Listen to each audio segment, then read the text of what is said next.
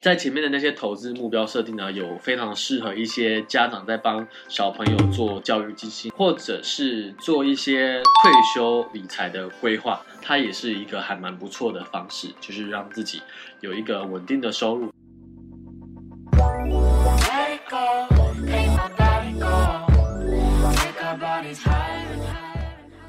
欢迎回家，这里是幸福理财家，我是吴马克，又来到理财系列喽。从之前的影片就可以知道啊，大家对于存到一百万啊是非常感兴趣的。我要来分享一下我刚开始是怎样去。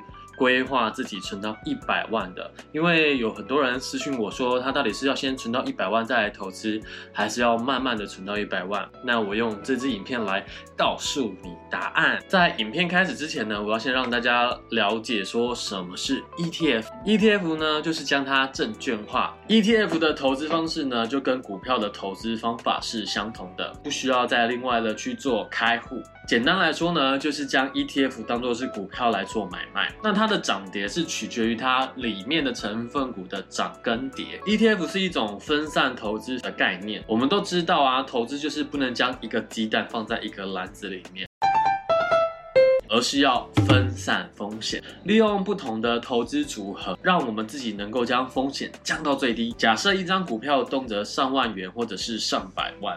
对于小资族的我们来说的话，是要怎样做到分散风险？我想 ETF 就是一个非常好的投资选择。我们就要开始今天的影片喽。如果你喜欢我的影片的话，请要记得帮我按赞、订阅、分享。如果你对于理财的内容感兴趣的话，我会用一种比较简单口语化的方式，让你能够理解。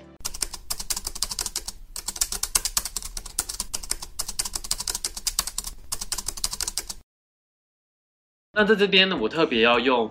高股息的 ETF 来做比较，今天要端出的两盘菜啊，一个是零零五六的高股息，另外一个呢是零零八七八的国泰永续高股息。那么这边呢就涵盖了 ETF 跟 ESG 的概念。首先我们要让大家知道他们的基本资料，可以去注意一下他们是如何追踪指数的，他们的选股标准是什么。像零零五六来说的话，它是根据台湾五十跟中型一百的股票当做母体，永续高股息它就比较复杂一点，它是用。非常多繁杂的分数去做比较，像是平均的股息、啊，还有这三年来平均的股息值利率的分数，然后去排名出来前三十名。从这边就可以知道他们的成分股都是三十三十，但是他们的总费用率啊，其实会因为他们的市值多少有所不一样。如果是要投资 ETF 的话，尽量去找这些市值比较高的，因为这样子相对来说它的一些费用也慢慢的可以降低。这边还要去了解一个地方就是。是他们调整成分股的频率。那如果高股息来说的话，就是半年调整一次，是在每年的六月跟十二月。如果是永续高股息呢，它在去年才刚上市嘛，所以它还不确定，就是有定期跟不定期。那边要让大家知道它的配息时程，这个对很多纯股族来说的话是非常重要的。那零零五六呢，它的配息时程是以年配。零零八七八呢，它是以季配。如果你是纯股族的话，我这边我觉得季配会比年配还要好，主要是因为我们如果收了单笔的股息啊，超过两万块的话，我们就会被课征一个二代健保补充保费。如果是一个非常会省钱的人啊，他们会选择季配。所以近期台湾的 ETF 或者是一些上市贵公司啊，也开始在做转换了，变成季配的为主。我们在了解一档股票，我们要去知道它里面的成分股有哪些。那我在下面呢，帮大家整理出它前十大的持股跟权重，大家可以看一下零零五六它的成分股啊，主要都是电脑及周边设备，然后还有光电、航运跟水泥。那今年因为航运纳入之后，在市场上面引起非常大的风波。稍微去翻阅过他们的新闻资料，因为它纳入的这几档啊，是明年度配息会非常高的。在零零八七八呢，他们其实也差不多都是在电脑啊，或者是一些电子。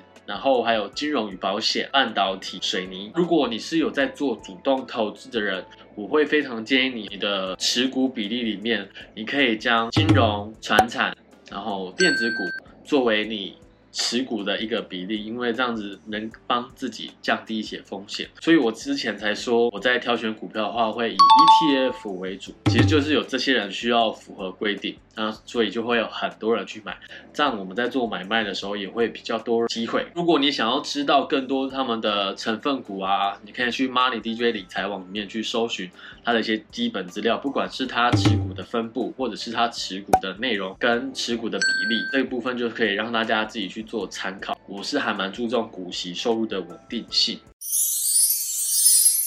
所以我在目前的投资规划，其实都是为了我以后退休的生活做准备金。不知道大家有没有开始为自己做退休金的准其实，在投资里面，你你只要做到资产配置的规划啊，其实都能够帮自己降低非常多的风险。如预算盘啊，就是你自己的选择，让你之后的收入来源有哪些？在这张图表里面，我帮大家整理他们的配息比较。以零零五六来说的话，因为它已经成立了蛮长一段时间，所以我们可以从图表里面去了解到说，如果以十年的平均来说的话，它的配息能够在一千三百四十五块，它的值率呢是在五点五二。相信很多纯股族的话，看到这个趴数啊，应该就是会高潮。零零八七八呢，因为他们是在去年七月的时候才刚上市，所以它能够查阅的资料就比较少。我这些资料其实是从 Good Info 的网站里面去绩效里面去找出来的。大家如果想要了解的话，可以去那边搜寻。从巴菲特的故事里面知道啊，ETF 它是一个可以长期持有的。就连他对他的小孩啊，或者是老婆，就是当他离开人世去当天使的时候，希望他们都能够持有 ETF。但是呢，我们要注意一下它的绩效是如何。所以我在这边依据他们的直利率。还有股价，有找出他们持有几年之后的最低、最高跟平均，这样子让大家在做投资的时候，尽量能够买在低于平均值。所以我在投资上面会比较建议大家去找一些上市的比较久一点点的公司来做比较，尤其是 ETF。我最近在做一些资料，发现很多 ETF 经过一段时间之后，它的买卖股票的张数会逐年的。递减，这对于我们如果在要需要买卖股票的时候会很难成交。当我们开始了解它的配息、殖利率，然后还有绩效之后呢，也可以开始为我们自己的投资做一些目标设定。之前我在频道的社群里面有去做投票，知道大家每个月能够存下来的金额大概是在五千块到八千块这个区间，所以我在这边帮大家准备了四个目标可以做选择，分别是每个月投入三千块、六千块、九千块、一万二。我知道大家能够拿出来的资金的比例啊是不一定的，但是我要提醒你哦，如果你的储蓄率啊可以拉高的话，代表你能够更早的达到你的目标。储蓄率是什么呢？就是你的薪水拿出来的金额，假设是三千块的话，那你的储蓄率就是十 percent。如果到一万五啊，这样子就是五十 percent，就可以让钱来为我们工作，而且速度是会加快的。这边我们要设定一下，就是以今年开始买入的话，我们的股价是三十五块，配息的金额我是设定在平均的一千两百块。大家要知道哦，每年的股价其实是会有波动的，配息也是会有波动。经过绩效的确定之后，你就可以知道它平均的股息大概落在哪里，然后股价落在哪里。我们在这边我就可以大胆的假设，然后小心的去求证。下面的图表呢，我有分为初步的目标设定跟进阶。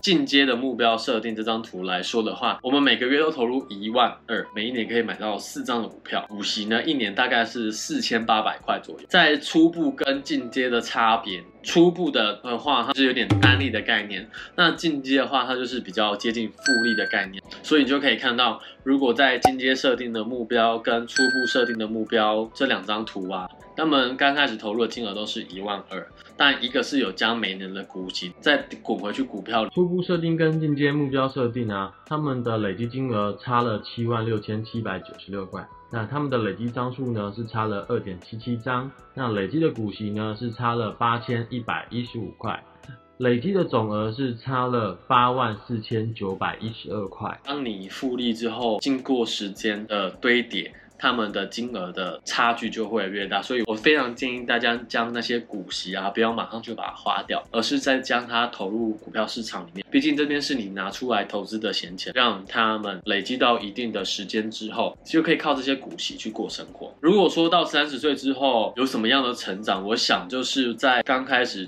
踏入社会的时候，我就做了投资规划的决定，让自己到了现在这个年纪，这一笔金额可以给我稳定的收入，像是加薪，或者是让我在每年的八月到十一月这一段期间都有一个金额可以运用。刚开始的时候，我还蛮着重在银行的定存，但随着我的年纪增加之后，我们银行定存利率也逐年的下滑，现在来到了每年的是零点八七趴。而你可以透过这些图表啊，去让自己想一想，到底想要追逐的是什么？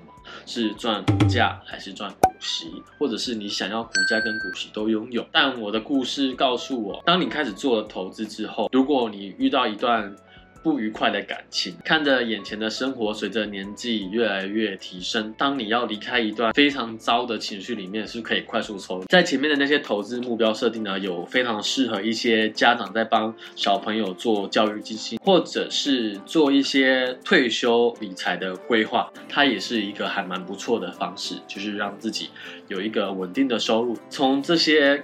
投资里面，其实我觉得投资都是一种选择。我希望透过影片让大家知道，如果能够尽早的去做投资的话，别让自己再陷入后悔的情绪里面。所以我希望透过我的影片，可以帮助你们更简单的去做到投资这件事情，就会知道稳定的投资的方式。其实我也是透过循序渐进的，从一开始的 ETF 到个股。我的核心其实都没有离开过 ETF，经过了一些时间之后，你就可以去里面做调整。像我有跳脱出来做一些个股的投资，这样子也可以去创造出属于自己的 ETF。在之前的影片呢，就有我的投资逻辑的分享。那如果没有看过的话，请帮我点这边。